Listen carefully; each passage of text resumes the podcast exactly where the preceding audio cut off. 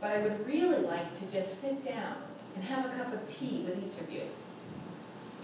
I want not only to tell you what I've come to tell you, but to get to know each of you, to process with you what we are learning together, to discuss these truths. And then she said, But I am finite. I have limits, and am not able to sit with each of you. I can be personal, but not infinite.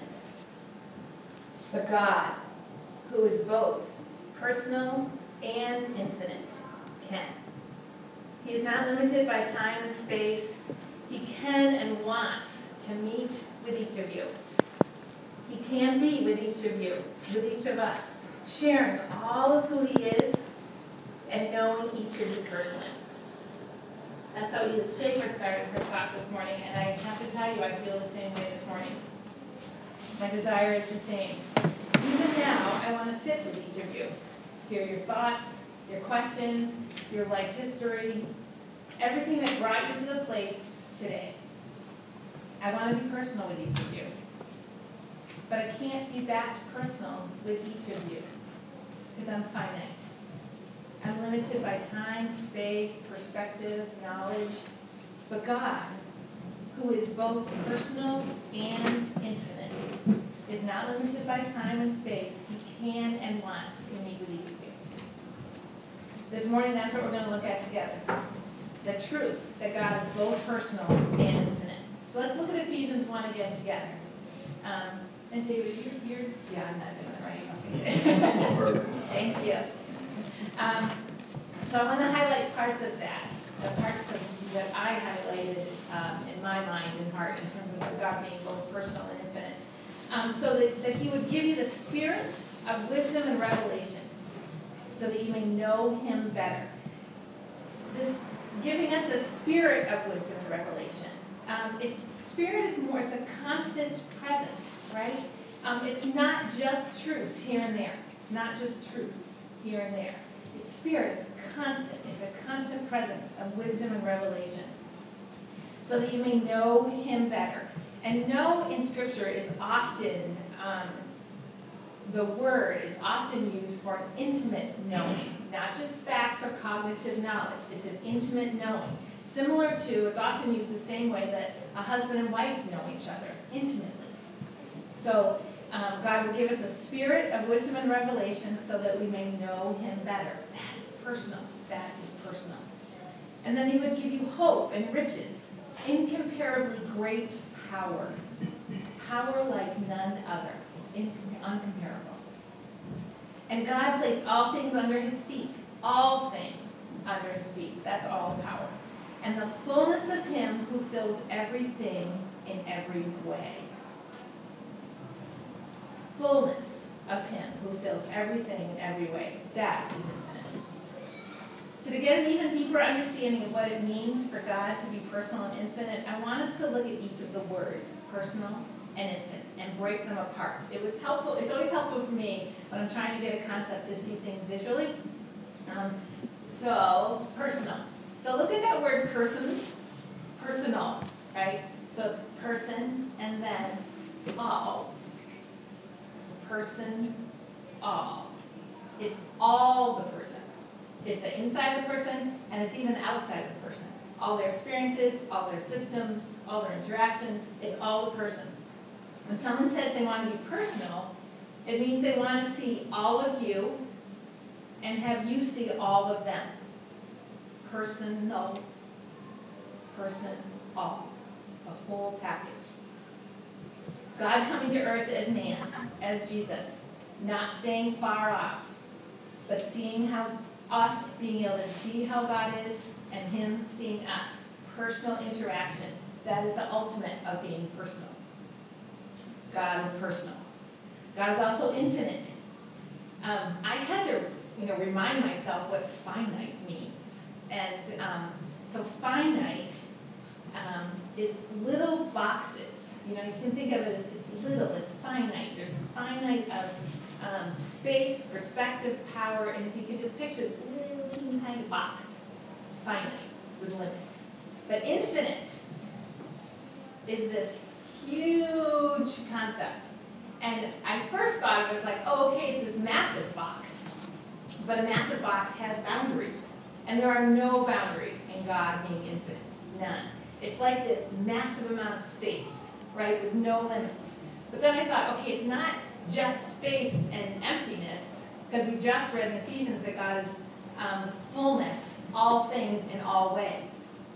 So infinite is um, no limits and fullness.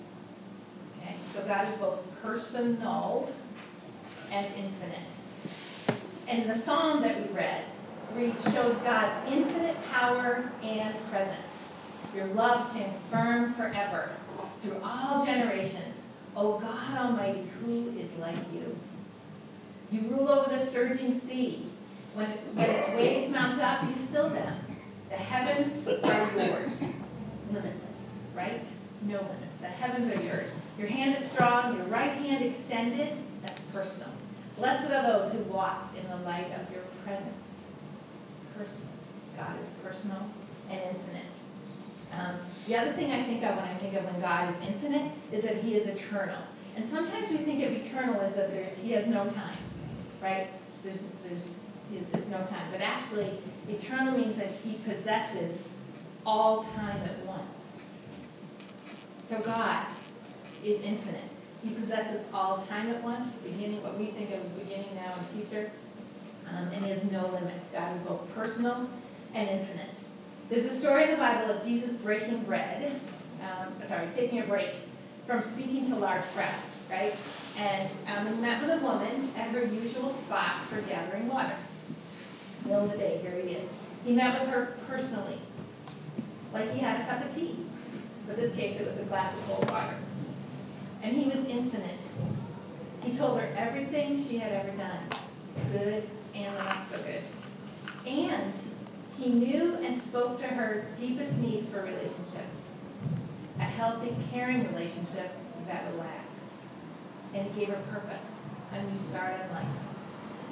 God for this woman was both personal and infinite.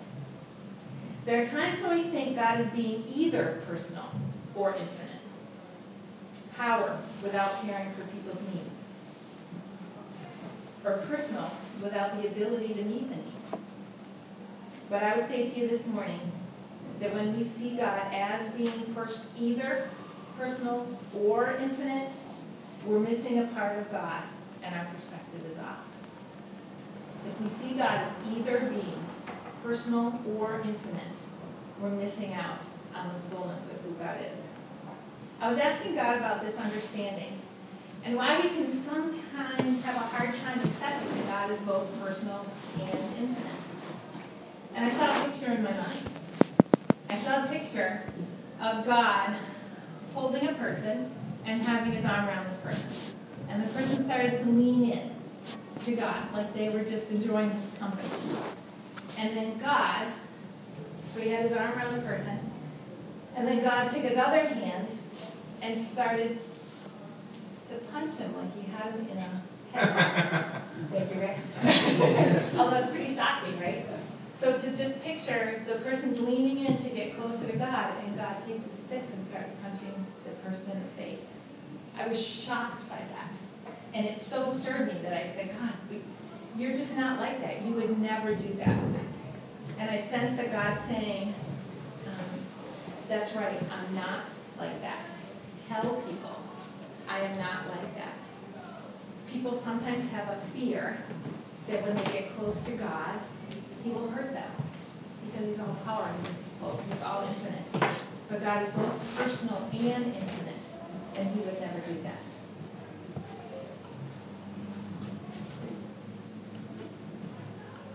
Some people believe that if they get close to God, he'll hurt them. People can sometimes, we've all heard people say, God wants to teach us a lesson. So I guess that's what's happening. Or God will hurt them to test them to see if they'll still really follow him. Or God will hurt them to make them to be more like Jesus. But God is saying, I'm not like that. I do not use my infinite power to hurt people. I am with them in their pain. God uses being infinite to be with us in our pain. We've all had experiences, some painful experiences, where we have questioned what God is doing, or even where He is. Or sometimes we hear of another's tragedy and wonder where God is. I hear examples every day of people's pain and others' suffering. I can't all the, answer all the questions about suffering this morning. They're complicated. But some of what I know is this that apart from God, people can be evil, horrendously evil. And people with a part of God can also be evil. Who see God only as powerful and not personal can be evil and get twisted in how they live their life. My goal this morning was not to answer all the questions about why certain things happen in our lives. My goal is to point you to a God who is both personal and infinite, loving you to your core, being with you in the midst of heartaches and joys, and offering you his infiniteness, his power, his ability, his perspective. This I know, in the midst of our heartaches that we don't understand, God is both personal and infinite. I know this um, experientially many times, but one time the most I think stands out for me is when I was 27. Um, my dad died very unexpectedly from a heart attack. And at that point, I began a journey of seeing God as both personal and infinite. Personal to meet me in my intense and infinite to be for me all I needed as a father. I read recently, it's not the problem that causes our suffering, it's our thinking about the problem. But I would add to that statement, it's not thinking that God is personal and infinite that can cause more suffering. Knowing God is personal and infinite can open us up to experiencing comfort in our suffering. Starting at the place where God is both personal and infinite allows space for God to meet us in our suffering, to meet us in life with his personal love and infinite power, limitless capabilities and resources. Sometimes when we read scripture, it can sound like God is either personal or infinite, right? Um, but I want us to guard against that. So when we look at scripture, I want us to think about whether God is both personal and infinite. Let me take one verse to use as an example. Let me read it to you and just let it sit with you for a minute, okay? Um, and hold on to what you think when you hear it. Nothing in all creation is hidden from God's sight. Everything is uncovered and laid bare before the eyes of Him to whom we must give account. Sit with that. Everything is uncovered and laid bare before the eyes of Him to whom we must give account. What do you think when you hear that? Are you afraid? Does it feel like God has power, but is not personal? Let's look at the whole context. It's found in Hebrews 4. The verses before it talk about the possibility of entering, entering God's rest, and through His Word, knowing God and understanding ourselves too. The Word of God is also, this is one of my favorite verses, uh, the Word of God is living and active. It penetrates to our soul and spirit. It helps us to see our hearts and attitudes. The Word of God is personal. The verses also after remind us that God is personal and infinite. Therefore, since we have a great high priest who has gone through the heavens, Jesus, Son of God, let us hold unswervingly to the hope we profess. For we don't have a high priest who is unable to sympathize with our weaknesses. We can approach the throne of grace with confidence so that we may receive mercy and grace to help us in our time of need. If you're ever reading the Word and you feel like God is just infinite or just personal, keep reading. And open yourselves up to see that God is both personal and infinite. Reading the Bible can be a time of in those ways. So knowing God is both personal and infinite helps us to process pain and suffering in our lives and in others' lives. It helps us to see what God is showing us in His Word. And it also helps us in our daily life, the ins and outs of living. The other day I was standing in front of my washing machine, switching laundry. And, um, and I decided that for me, for the day to go more smoothly, I really have to wake up earlier than I have been. Go for a walk, um, putter about the house, talk to God, read my Bible, and that's what I was doing, walking. Um, so this morning I was thinking, and I had felt like I had gotten a lot done that morning. And, um, and I was thinking about, I was really thinking, it feels like time has slowed down. Um, and for most of you that know me, um, you know that my time concept is a little vague. And um, time management is not my greatest skill. so there's times in the morning that I can feel really anxious that I'm not going to get out the door on time. And, um, and I was just enjoying this moment of this time, almost like it had slowed down or stood still. Um, and at that moment, I felt like God, who is both personal and infinite, was meeting me in my life. And I felt God's presence. And I felt like we, together, possessed all time at once.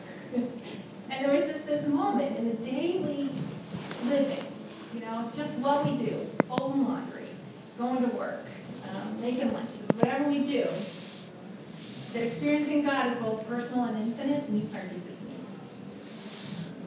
And it's totally possible. I sometimes meet with young children in early childhood programs. I pick up a child in their classroom, and then I bring them down to my office. And I always hold out my hand to them. Sometimes a child takes it, and sometimes they don't. Sometimes a child has had experiences that make it difficult to trust. Sometimes a child really acts and hardly notices I have my hand outstretched. But I always extend my hand. And especially when they're going down the stairs, I offer my hand and even have my other hand and my arms available catch them if they get in a difficult or dangerous situation going down the stairs. God is just like that with us. He's personal. Always has his hand outstretched for us to take. Sometimes it's hard for us to trust, but his hand is outstretched, showing he is trustworthy in many ways. Sometimes we're so busy with life that we hardly notice he's close, but his hand is still outstretched. Sometimes we get into difficult, scary, or dangerous situations, but God, who is personal and infinite, is able to catch us and hold us in whatever situation we are in. God, who is both personal and infinite, is reaching out his hand to you this morning and every moment. We invite you to ask God to be both personal and infinite.